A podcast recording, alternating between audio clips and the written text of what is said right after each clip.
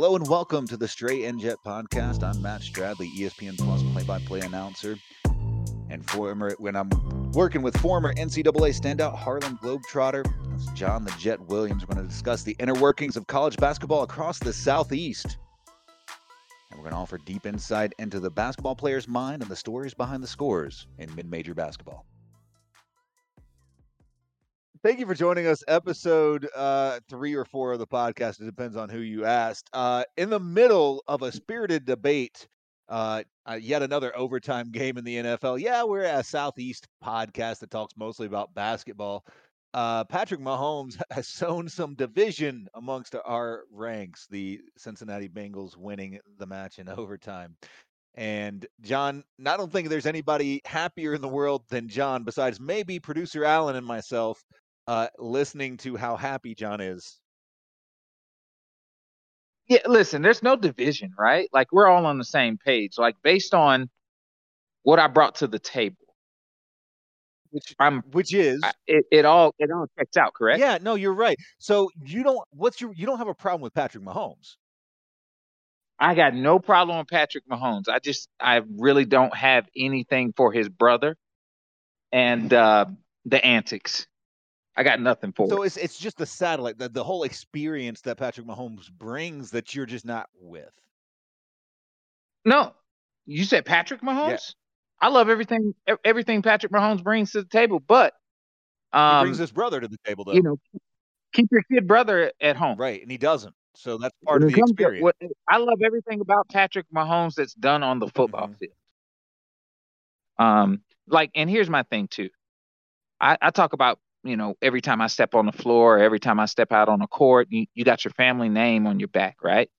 And that doesn't just go for the main athlete. That goes for the the family members. You want to rep your family re- well, right? And if you're the, you know, the weird brother who's out here um, you know, moonwalking barefooted on grass and stuff. I mean, you look, you you you make the family name look weird. I don't think that's arguable. I mean that he's I, that's Doing- all I'm saying. Like I I got I got nothing against Patrick. I I like him. I like what he does. But you know, uh, Jackson, you know, he's out here searching for clout off of his brother's coattails, and I just I can never get down with that. You know, support your brother, enjoy your brother, um, rep him. But you trying to you trying to gain clout off of, you know, dancing, and you're not even good at that. Mm. You're just getting looks because, you know, your brother. That's trash, man. There's some real dancers out there that could really use that those likes, use those views, use that attention, you know, to to make it. And uh, here's my thing too. I don't know who's in his who's in Jackson Mahomes' mm. entourage, but whoever it is, they're not being truthful with it. You know, listen, if you tell me like, hey Jet, like you look mad sus doing that dance, like you look weird. All right. Right. If I look weird doing something, let me know, man, so I can so I can correct it. But I don't think there's anybody in his party that is telling him, or e- either he's erasing people who are telling him and he doesn't want to hear it. Which is why you know you heard about that disconnect between him and Patrick because Patrick was like, "Hey, you can't dance, bro." right. He's just saying what the rest of us were thinking, right? Yeah. Yeah, yeah. You know, he probably said you can't dance, and that there was a little disconnect there, and you know For one they became moment, estranged because of for one shining moment, Yeah. John was a Patrick Mahomes fan because he was like, "Hey, I get all Patrick Mahomes and and none of the ancillary things that come with it." And then here we are. I like I said, like him as a football player, I got all the respect in the world. And you know, like I said, you can't help what your family does, right? right. You can't do anything about Right. that. And so I wanted the Chiefs to lose simply because I did not want to see any more of Jackson Mahomes doing weird stuff in in the press booth, uh, you know, hunting for likes. And and then like my thing is is I'm like, bro, you can't dance. Right. It's like he's counting. He's like one, two, three, four. Right leg goes up. squiggly arm, Look. blink a little bit, wink a little bit, smile a little bit, shake my shoulders. The, sh- spin. The shoulder shake. It's a shake, and he, you know, you gotta, you gotta have the shoulder movement, but it doesn't look right.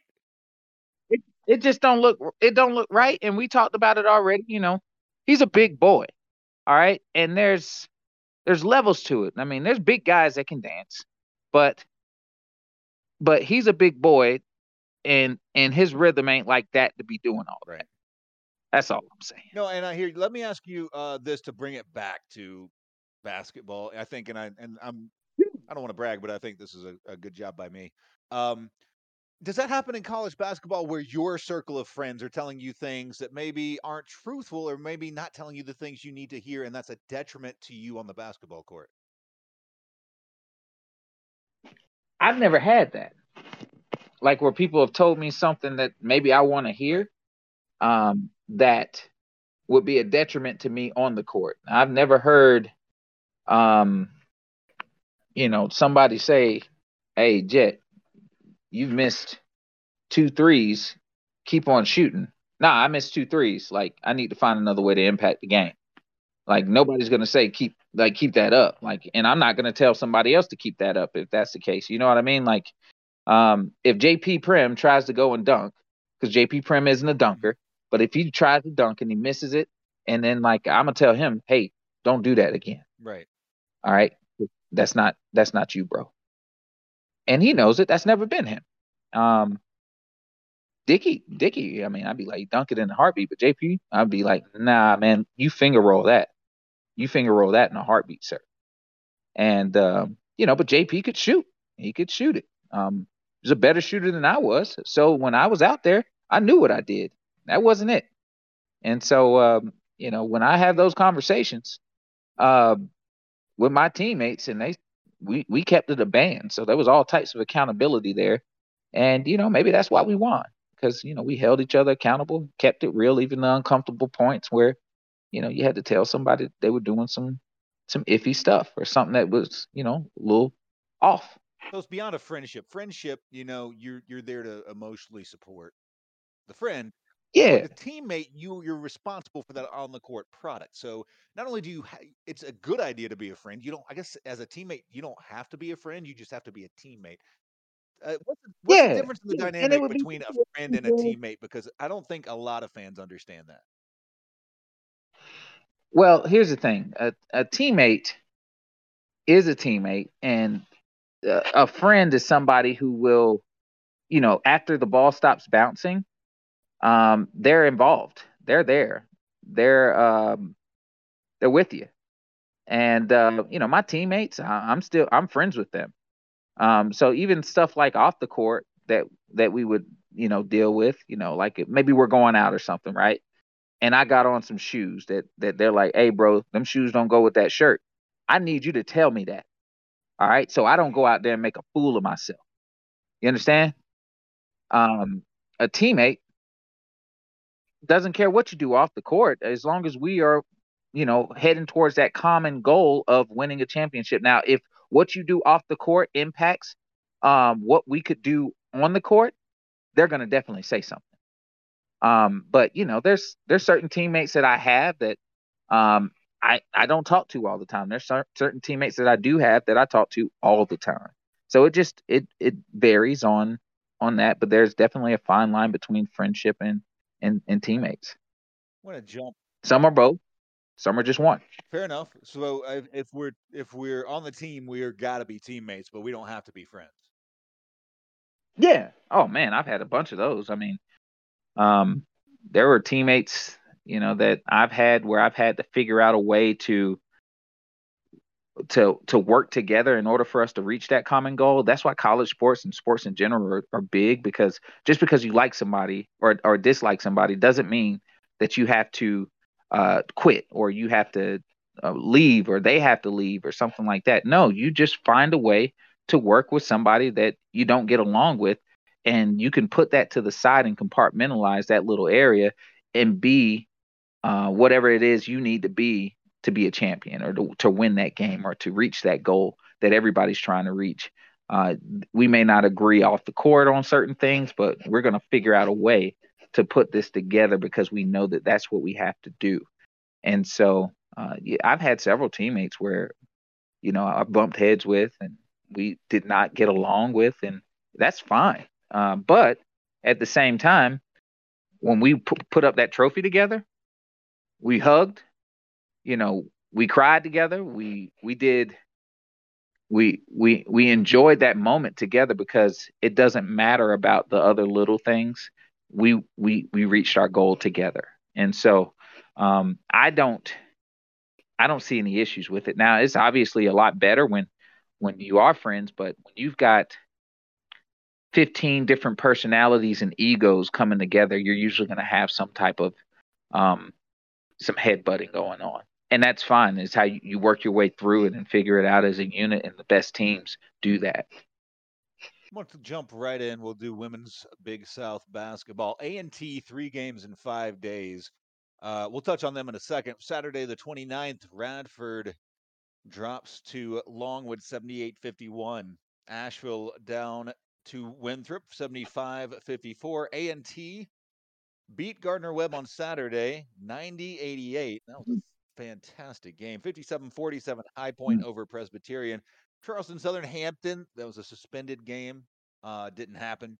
Uh, Upstate 81, Campbell 62. Back to Thursday, A&T beat Radford 88-47. That coming off of the weekend win where uh, A&T beat Asheville. A close game until about the last two minutes, and then mm, turn around on the 31st. A&T taking on Campbell for their third game in five days. A&T starting to put a little bit of separation at the stand in the standings.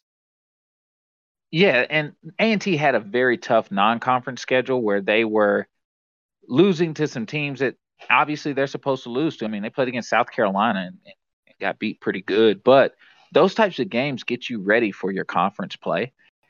And so they chose that life to be prepared for, you know, a championship environment.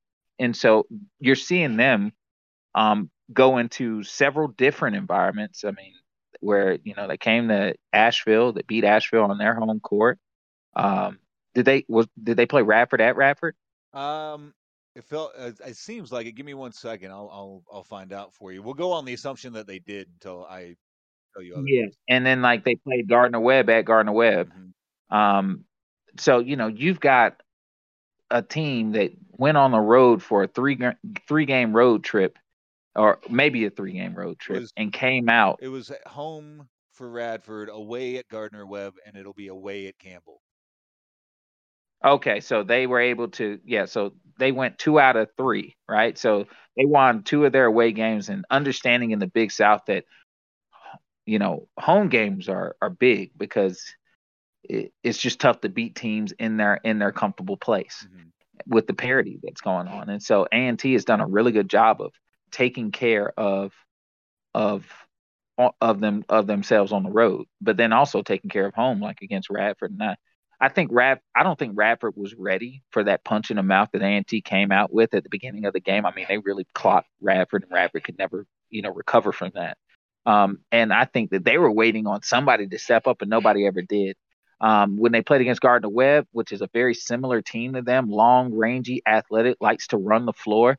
Uh, they beat them by doing what they do best. They played a balanced game of getting the ball inside, working it out, knocking down open shots, uh, things of that nature, and then defending in that fourth quarter where uh, Gardner Webb really struggled uh, to get the ball into the basket. So I thought that you know, A&T is just finding ways to close. And that doesn't happen unless you put yourself in situations where you you fail.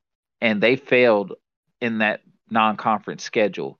But it wasn't a loss unless, you know, unless they they chose not to make it a lesson. And I think that they did a good job of making sure that that loss was a lesson. And um, they're using that now in the Big South play. They've got they started Big South play 0 and 3, have rattled off five straight. Campbell losing their first uh, Big South game against USC Upstate, the top of the standings. Uh, really, four teams have separated themselves. It's Campbell, Longwood, Upstate, A and T. Hampton holding on, trying to with three and two, but I mean they just don't have. They're going to have a really compact end of the season with as many games as they've had canceled. Yes, and and the thing is, is you got to be ready to to play um, that many games, and so I I'm worried about them, and um, you know who knows what'll happen, but they have the tools and the talent. I just don't know if they'll be able to put it together with all the stuff that they've got going on internally um, with with COVID and and uh, makeup games. But you talked about Upstate uh, beating Campbell. I just want to touch on that a little bit. Uh, that's a big win. And Campbell's been ha- having their way with just about every team they've played in the Big South. And the way Upstate beat them, they almost beat them by 20. All right. The way Upstate beat them, it just shows how disciplined they are and how locked in they are every single time they step on the floor. Uh, uh, the Chellia Watson girl, she scored 32 points and an efficient clip. Um, she's very difficult to stay in front of. She's one of those players that can manufacture a basket in, a myriad of different ways. She can get all the way to the basket. Uh, she's got a nice little pull up game. Um, if you leave her open, she'll knock down the three. She gets to the free throw line because of how physical she is on her drive. She hunts physicality. But then they also got the Rachel Rose girl, who is a freshman, and she is a problem. And you know what? I bet every team I bet every team in the Big South had no idea who Rachel Rose was. And the reason being is because she doesn't pop out of uh, of a stat sheet. She doesn't pop out as far as the what she looks like physically. She just doesn't she doesn't check those boxes that you do when you recruit. You got to really recruit to see the type of kid she is. And it's why she's probably going to be freshman of the year because she does all the little things, the intangibles that that coaches are looking for. She dives on the floor. She gets her teammates involved. She's a selfless player, even though she's their second leading scorer. Uh, she she takes advantage of the opportunities given at the moment that it's given. She's not late. She's early on rotations. Uh, she is a vocal leader as well. I mean, she's she's that player. She's become one of my favorites in the Big South. The worst shooting quarter for USA Upstate was the third quarter, where they shot 53% for the game 62.5% from the floor, 56 behind the three point line, 12 of 14 from the free throw line. Uh, yeah, Chellia Watson, what a game she had 11 of 19 from the floor, 5 of 7 behind the three point line. Perfect 5 for 5 from the free throw line, four boards, five assists, three steals. Mm. God, man, that's, that's yeah. everything, isn't it? That's, that's, that's that's your Big South Player of the Week, most likely, if they haven't put that out there yet. But that that's it. I mean, and especially in the fashion that that it was put in where she was needed to make those shots in order to win. I mean, against you know the favorite team of the Big South right now to win the whole thing, it's Campbell. You look at some of those mock NCAA tournament uh, postings, and Campbell's in there. It, sometimes, sometimes they're the 15 seed, sometimes they're the 16 seed, and so you, you you're looking at it and you're like, wait, wait, let's not uh get ahead of ourselves just yet because USC Upstate and uh, Becky Burke they're cooking with gas right now. Mm. And uh, you got to make sure that you don't rule them out, especially after how they usurped Campbell. We'll switch over to the men's side. Real quick overview of Saturday's action. Campbell beating High Point 77 72. Longwood taking down Winthrop 92 88. USC Upstate continues their fine run of form, a 20 point win over A&T. Asheville just narrowly edging out Presbyterian. A three at the buzzer actually made it look closer. It was a four point game until that three at the buzzer. 61 for Gardner Webb, 42 for Radford, and Hampton taking down Charleston Southern 78 74. Uh, Longwood clearly standing out as the 92 88 win over Winthrop. Um, UNC Asheville can't blow anybody out, but they're not going to get blown out usually. This this is a, a, a team that seems to be in every game. Yeah, the thing is, is that UNC Asheville, with their experience, has to figure out a way to to close games. They're in just about every game they play, but what that does is that leaves a lot to chance with the momentum maybe shifting out of their favor. and they um have, and I'm I'm glad they're getting these types of games now. I think you and I talked about it now, where they're losing some of the winning time games um, right now, which could prepare them to learn and understand how to win when we get to tournament play. Um, but that was a very big win uh, getting them one in Clinton, South Carolina. You know, we've already talked about Clinton, South Carolina, and we talk about there's not much going on out there, right? Right. All right. There's not much going on out there except for sports at Presbyterian. And so those fans, listen, those fans are rabid. I don't know if you saw that game, but you could definitely hear everything those those fans were saying.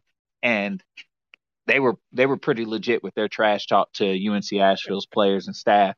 And um, you know, kudos to them for pulling it out in a hostile environment. I think Presbyterian has one of the most frenzied fan bases in the Big South. Uh, they take pride in it, especially when they're when they're doing fairly well. And um, UNC Asheville is is blessed to come out of there with a win because that's a tough place to win in. Looking over the the Big South on the men's side, a bunch of teams: Campbell, A and T, uh, Winthrop, Upstate, Gardner Webb, Asheville, all within a game or two of each other. Longwood seven and zero. Oh. I didn't pick that. Did you? Um, I did actually. I I saw Longwood coming together. I didn't know it was going to be seven and zero, but I knew they would be really good. Um, but we also talk about the parity, right? A- aside from, you know, Charleston Southern, I don't know what can happen. Um, and that's just my honest opinion. Like uh, Charleston Southern, they are, I think they are at the bottom. Um, but I think the the other teams, I mean, everybody's got a shot.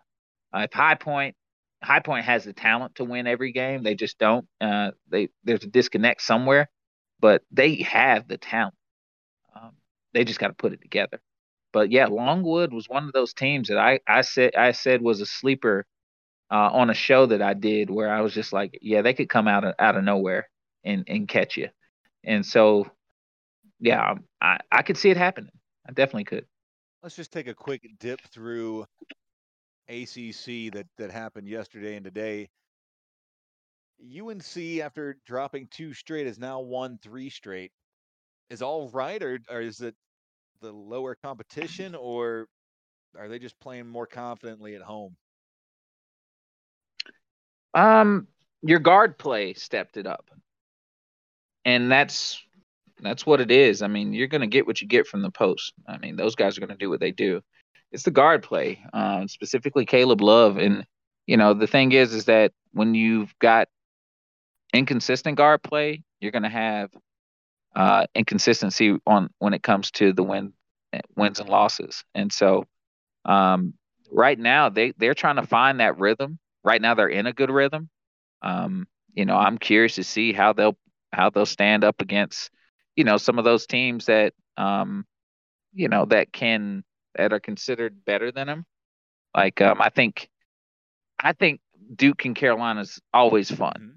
Um i think it'll be a good game um i think they reserve matchups where either team can win um so that'll be a good game i think when they play against florida state who also is on a they've lost their last few but Florida State is also a team that's capable of making some noise and going deep into the ACC. Uh, Miami, same thing. I mean, you just don't know what you're going to get regarding those programs, but I think they're at least going to put themselves in situations based on how they're playing now, and if they can carry on that momentum where they're not losing disrespectfully anymore. Like the way they lost to Carolina and the way they lost to Wake, uh, I mean, that's a bad taste. You know what I mean? Yeah. Um, so I think they're, I think they're trending in the right direction. But you know, it's. I think I still think it's going to take time. We'll take a spin through the Southern Conference first. The women's side, Wofford beating East Tennessee State 73 51. Furman taking down Chattanooga. Mercer taking down Samford and UNC Greensboro a big win, 64 to 29 over Western Carolina. Uh, a matchup where the team you expected to win won all the games this weekend. Yeah, I mean, I think, I think. uh Did you say Furman? Yeah, Furman beat Chattanooga 63-50. Yeah, so that was the one that I I wanted to know more about. Um, and listen, I, I Furman, we talked about it before, like how Furman is that team. Uh, and Chattanooga is also that team. They're, I think they're one two, um, as far as who could win the whole Southern Conference, right? But um, I I was very curious to see who was going to win out of that game because if Chattanooga gets going, they're really tough to beat because of their balance. But if Furman gets going, they have one of the most fluid offenses in the SoCon uh, regarding men's basketball, where they just have so many wrinkles, all based on if you decide to say, I'm going to blow up uh, that Princeton cut that they run. I'm going to blow that up. Well, they've got another hiccup that feeds off of that Princeton cut that may lead to a ball screen action that you weren't prepared for and that you didn't scheme for because you've never seen it. And just because you've never seen it doesn't mean they, they don't practice it. They practice all their wrinkles, all their hiccups. And if you give them the opportunity to use it, they will. So it makes them very difficult to scout because of how complex their offense can be if you let it. It can also be super simple and it just be the first pass and that option's available. But they have so many if then scenarios, they're tough to beat. And that's what you saw there. Big day from Tierra Hodges, 22 points, 17 rebounds. Uh, one of the reasons why Furman out rebounded uh, Chattanooga 41 to 27. And when you're getting that many more possessions, even if you're if, even if you're having a tough day, if you give me 14 more possessions, I'm gonna make mm-hmm. I'm gonna make good on it. Yeah, and that, that's the thing too is uh, Furman's win, women's basketball team is one of the top rebounding teams in the country, not let alone the SoCon in the country. They really get after it, especially on the offensive boards, where they try to create multiple opportunities to score the ball, even after they may miss the first one. And uh, it's not one of those situations. I, I've called several of their games. It's not one of those situations where they they're close to the basket, they're just bigger than you, and they miss. They get the rebound, they miss, they get the rebound. No, these girls are are wild animals when it comes to the rebounding department. They are all attacking the glass, making sure that they can get more opportunities to run it and they get 20 extra seconds so they're also winning the time battle in that possession so you and they they run their offense until something comes up. So you might get another 20 seconds of defense that you got to run. And then if they miss again, they may get that rebound again. And then they'll run that next 20 seconds out. All of a sudden, I mean, you're pretty much, you know, playing defense for a minute and some change. I mean, you don't want that. You know what I mean? And so it's uh they make it really, really difficult for teams when it comes to the rebounding. And then on the defensive end, they run that pack line defense traditionally. It's really difficult to get the ball into the paint, whether it's an entry pass or a drive. If you do shoot a three and get a three, your window of opportunity to take that three and make that three is short because they close out with their length. And man, I mean, once you miss it, that's it. So you only get one opportunity to score compared to them getting two to three opportunities to score. It's just a recipe for disaster if you're playing against them. And so they really pride themselves on the rebounding category, and they that's why they win it nine times out of ten. It was a fun matchup to watch, and that the matchup of to separate three versus four in the conference. Mercer in first, six and one. Wofford five and one, just behind up them by half a game. Furman at four and two, then Chattanooga four and three. Samford 500, three and three. UNC Greensboro two wins, three losses. East Tennessee State at one and five, and Western Carolina zero and seven in the conference over on the men's side. Uh, a little bit closer matchups. Chattanooga taking down Citadel 75 62. VMI knocking off East Tennessee State 83 79. Samford taking down Western Carolina by 10 74 64. Furman beating Mercer. A big margin of victory 80 to 50. And Wofford knocking off UNC Greensboro 85 66. Were you at that Mercer game? The Furman, no. So that was no. So I only do the women's teams. Um, but the Furman versus Mercer game, um, you know, those are uh, other. That's another big test, uh, because Mercer is also in that. I I would say the top three. Um, it's between um, Chattanooga, Furman, Mercer, and you you got to worry about UNCG, um, even though they're not right now that that that threatening. You got to worry about them because Mike Jones is brewing some stuff up there, and a lot of teams. And I got to talk to a couple of the coaches there at the women's game where they were just like, you know, like UNCG is not to be meddled with. Like they are a defensively minded team that when it's a team that focuses completely on defense, just like Campbell's women's team on the other side is, that's why they're tough to beat because you can't really score on them. And if they get hot, which they're capable of doing, they'll beat you. And so uh, a lot of teams respect uh, UNCG because of the premium um, put on defense. Taking a look at the men's basketball standings, Chattanooga eight and one, Furman eight and two, and then five teams within about well, one to one and a half wins of each other. Mercer at five and four, mm-hmm. Wofford five and five, VMI five and five, Greensboro four and five, and ETSU at four and six, and then Samford and Citadel at three and six, Western Carolina at the bottom two and seven. Yeah, I mean that's a you know, it, and here's my thing too. Like people sleep on the Citadel, um, you know, but they can get hot.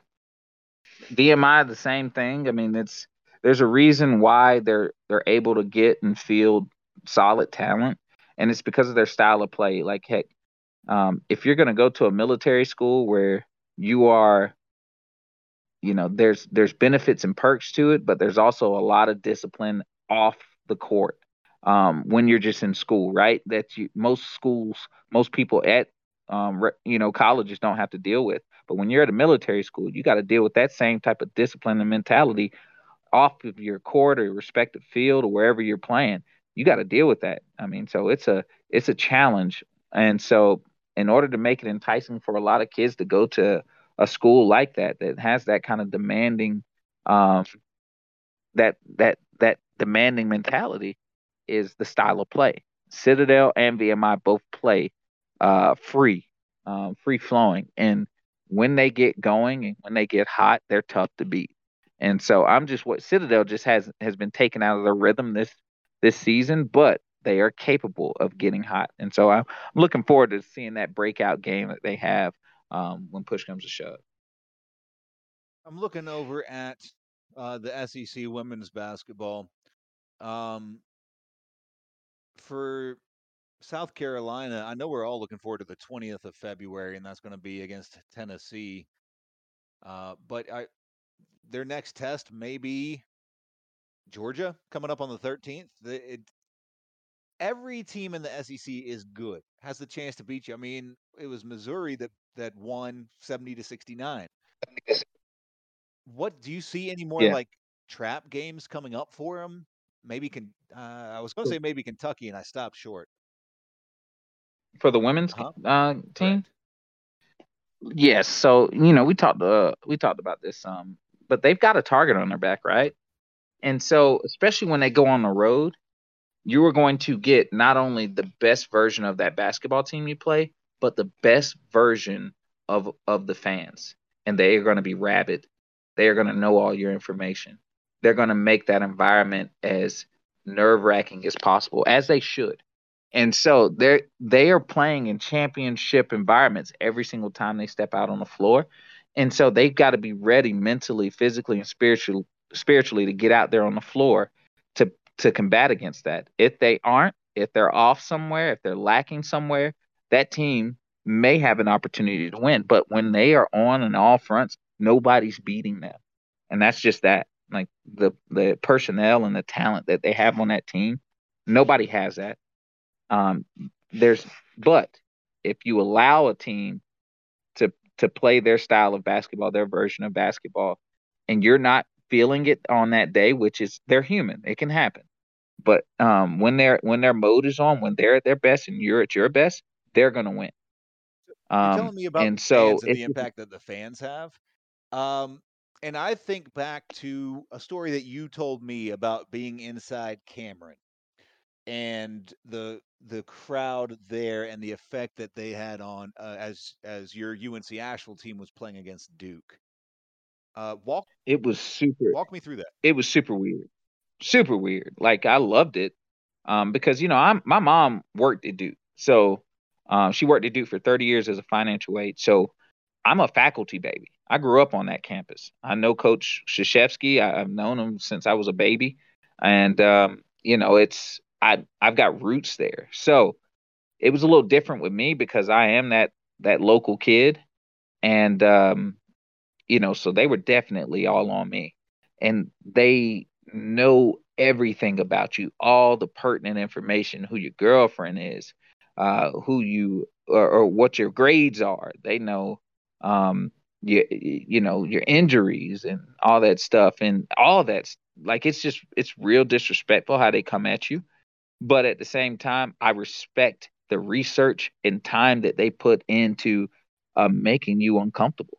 And so they do a they do a fantastic job, and it's loud in there. It's intimate. It's a smaller gym, but it's super intimate. They make it so it feels like they're on the floor with you. It's like you're playing not against five, you're playing against thousands.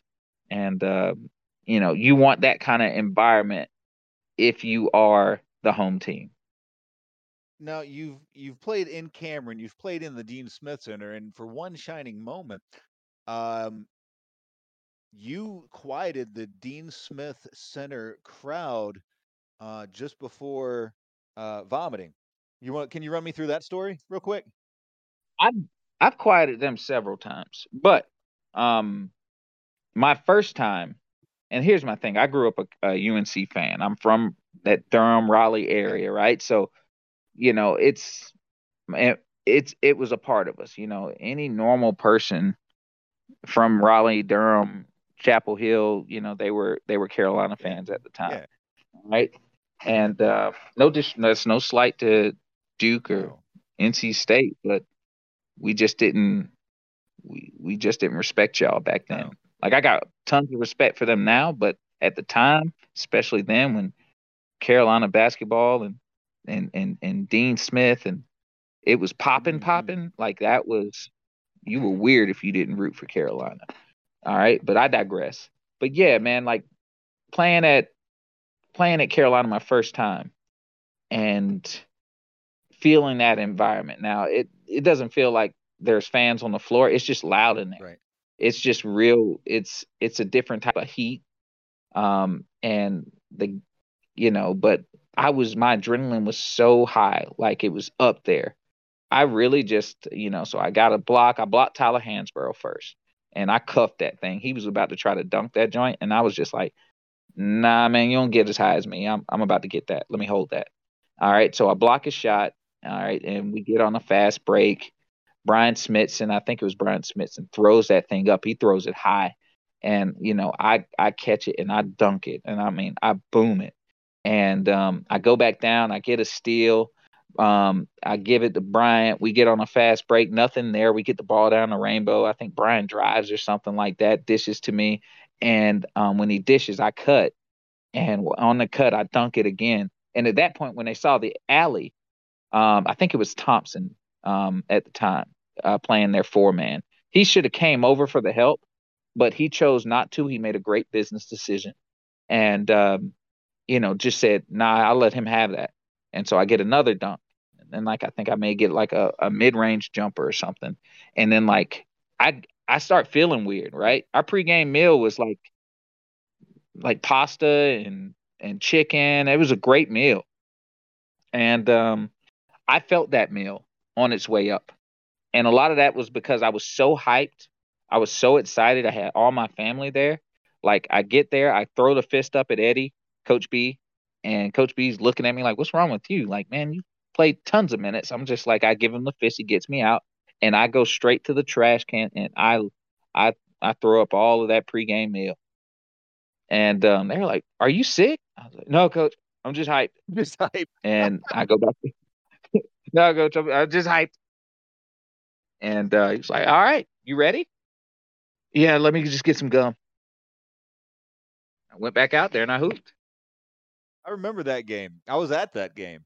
Um, I re- I remember you booming too, and I remember thinking, man, are we about to lose to UNC Asheville? Because you had Kenny George out there who clogged up the middle, um, Yeah. better than any other player I've I've ever seen. Oh yeah. He's just a problem. Like you have to figure it out, Mhm. and the only way you can dunk on him is if you get a five step lead up, right, John? Yeah, if you travel, sure. Like, heck, I wish I could have like I wish I could have running back that thing to the rim because I know I'm faster than him if, if I running back it. But if I got to dribble it, Kenny could move his feet laterally fairly well. If I dribble it, he can still he knows where I'm gonna be at. He knows where my where my peak is gonna be, and he's not gonna let that happen. But yeah, when you when you cheat like that and and you're looking like you know, and Kenny, I, I'm pretty sure Kenny was looking at the refs like, are, are we gonna let this fly? That's exactly. And I'm just did. like, I'm looking at I'm looking at it like, are we gonna let this fly? Um, and uh, yeah, but you know, it made for good TV. Um, you know, with Tyler Hansbrough, you know, they wanted to make that matchup the marquee matchup. And um, you know, I was just in my mind, I was like, yeah, that's that's not cool, man. I knew it was gonna be all over the place. Right. Um, because it was such a big deal, like to dunk on Kenny, because nobody really did that, uh, aside from like two people that I know that really dunked on Kenny. Um, you know, he he didn't do it right. No, that's all I'm saying. If you're gonna dunk on Kenny, you got to dunk on Kenny. You can't, you and can't that's really difficult to that do. You dunked on Kenny if that's how you did it. Is that what you're saying? Yeah, I got you. Yeah, man. And so, like I said, I ain't, I got I got nothing. I got nothing against Tyler Hansbrough because he was he was a problem down there. I mean, he just had a motor. He just worked. He had no post moves or nothing like that. He just was just active. And um, you know, when when you see when you see him go and, and get that dunk, I'm just like, okay, like that's fine. But let's just I was expecting a whistle. And referees blow up big plays all the time. You just saw last night where um, the, who was Memphis playing against? Well, Ja Morant got this windmill dunk. Like it was a alley oop windmill dunk, and they called it off because there was a charge. Like you just took away a highlight, even though it's still a great highlight. Sure. You took away a legal highlight that we could have basked in. You know what I mean? Like really basked in. But instead, you're like, they called a charge on this. Well, the, that's the headline. Larry Bird Can you believe the they called over the backboard and they waved it off, but they still show that highlight all the time. So I'm sure I'm sure we'll see it plenty. It, they'll just turn the audio down so yeah, you hear the whistle. Yeah. Yeah, you see it, but there was a whistle blown, and they actually called, and I, I'm it's just super disrespectful, but they called uh, a charge on that, and my man was moving laterally when he threw the alley oop up, but got a got a got a bit of shoulder right, and um, in that play, that referee kept it 100 and called the call. Yeah. In this play, I know uh, against Kenny, you gotta you gotta be an accountable ref. Right. Like if you see him, if you see steps, call steps, my boy. And and so that's what it was, and I'm a, I'm a, I'm gonna take that with me, man. Like always, like I hear people voice, say, "Weren't you in team?" Hey, man, like I listen that's my guy. Like, and like I said, I've seen Kenny get dunked on. All right, yeah. but that that wasn't it. Like the right way. Like that's not it though. Like if I gotta gather, get like, and this is before the the Giannis zero steps and all that stuff. But he took a zero step and a one step and then took two steps. That's a travel, that's my man. Barry Barry, Barry Sanders uses that move to get through the line. You know. yeah, like look, Nobody, we were like, like even Kenny looked confused, like, wait, that's a travel, right? Nah, they were like, nah, the moment's too big.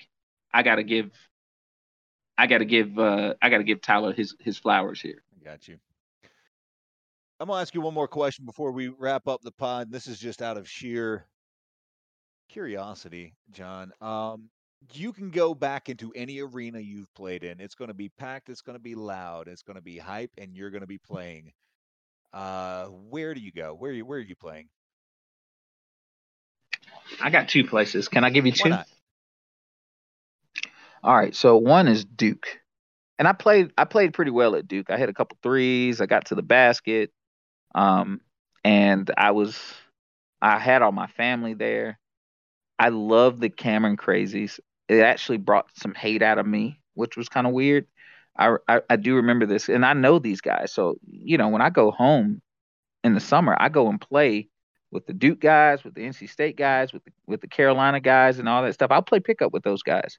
We play in a summer league called the uh, uh, North Carolina Pro Am and the in the St. Aug League, and we'd play in that, and a lot of those guys would be in it. Um, and so I knew him. I, have run across him plenty of times, and uh, you know, so. But when it came to playing Duke, there was a sense of hate, and I don't like to say hate, but man, like it was almost like everybody in our team got bit by zombies, right? Right. Where we turned into something else. And you know, like Jason Ridenour, I don't know if you remember him, but Jason Ridenour was, was like a six five center for us. And Jason was assigned with guarding Zoubek, And like I know I knew Zoubek, Mm-hmm. And um, Jason was in here like really just getting uberly physical with him and trying to like get on his nerves and just do all the little things that little guys do when they're guarding a big guy. Right.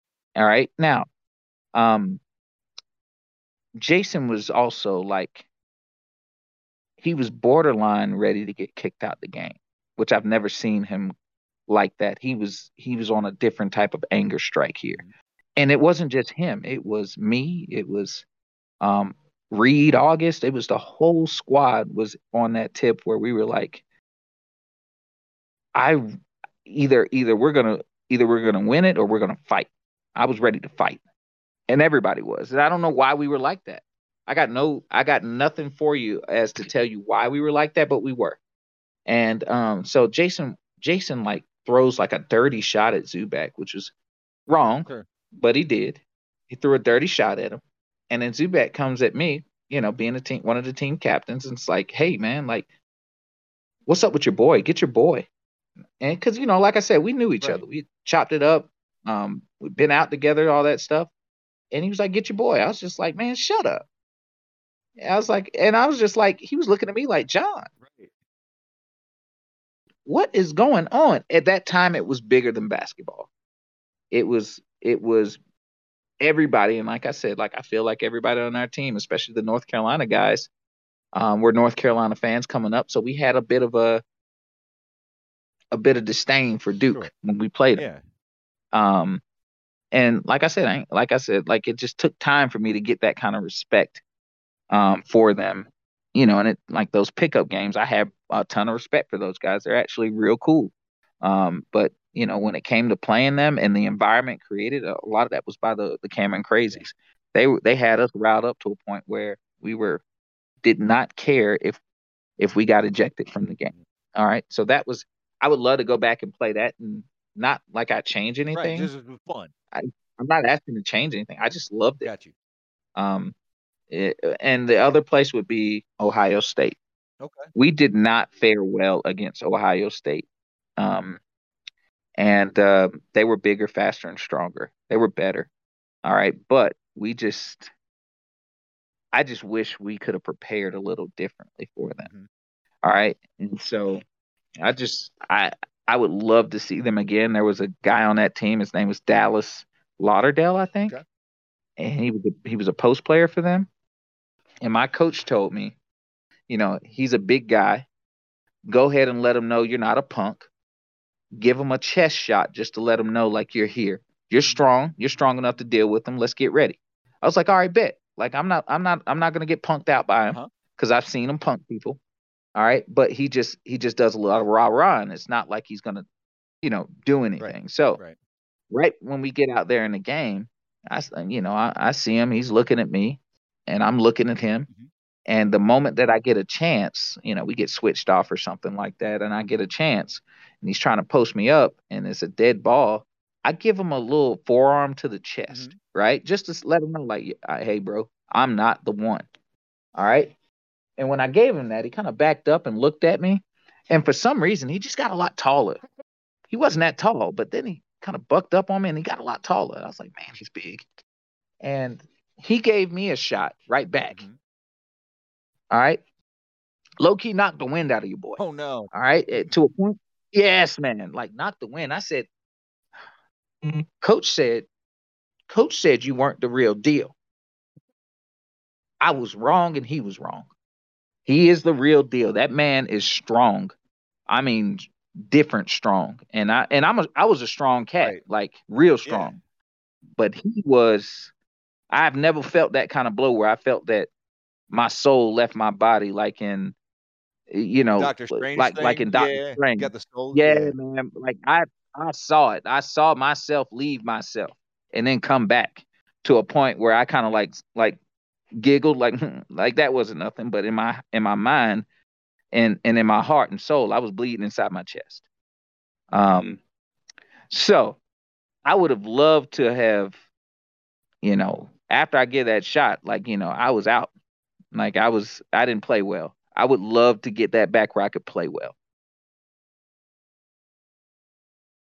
I thought for sure Auburn when you and the Bulldogs went down and stole the Eagle, or I thought maybe uh, producer Allen said maybe Liberty We didn't could be on steal the, top- the, uh, the SC top ten again. No, no, no. We didn't steal the eagle. All we did was we came in with uh, Dixie cups, Mhm, and um, we made sure that we had those Dixie cups ready mhm. to put to that eagle's eyes so that we could drink its tears. Ah. But you left the Eagle. we Oh, left that's it. respectful. Um, Was it? uh, mm, Because I could have sworn that JP uh, emptied out some pennies out of his pocket and threw it at him. uh, Allen said Liberty so you could be on the uh, SportsCenter top ten again. Liberty? Yeah, that's what Alan thought you would say. Nah. Like it's it's not about me. It's it, it, for me. Like it was more about like that was a great game for us. Like I was fine with that game. It's the ones that I'd love to get back Mhm, where I felt that we might have been somewhat disrespected. I got you. You see what I I'm a mean? thousand percent with. Auburn, that was a great Auburn, that was a great win. Cam Newton was there too. We had our Dixie cups there for Cam Newton's tears as well. Drinking Cam Newton's and Eagles Tears. That's uh, a country album that I would absolutely listen to, John. Um, Cam Newton and Eagles tears. absolutely. Yeah, I, I'm all for it. um, that'll, You know, that'll do it. because let me tell you it. right now, like uh, the Auburn game, it was it was very validating because they were that was the opening of that new facility, right? Mhm. I mean, it was it was wild. The lights were down, and all of a sudden you hear that eagle just flying all over the place and hawing and whatever they do, and um, you know they got the music playing and they got celebrities there and everybody's there. It's a big deal, and um, you know, in my mind, I'm like, man, we just did the scout.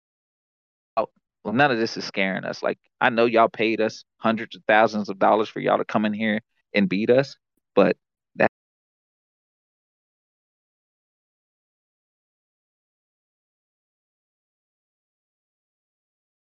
that's not going to happen.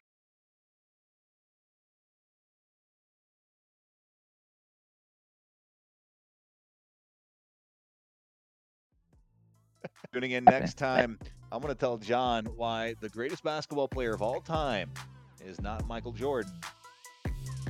It's not Kobe Bryant. Okay, I can't wait. I can't it's wait. Allen Iverson.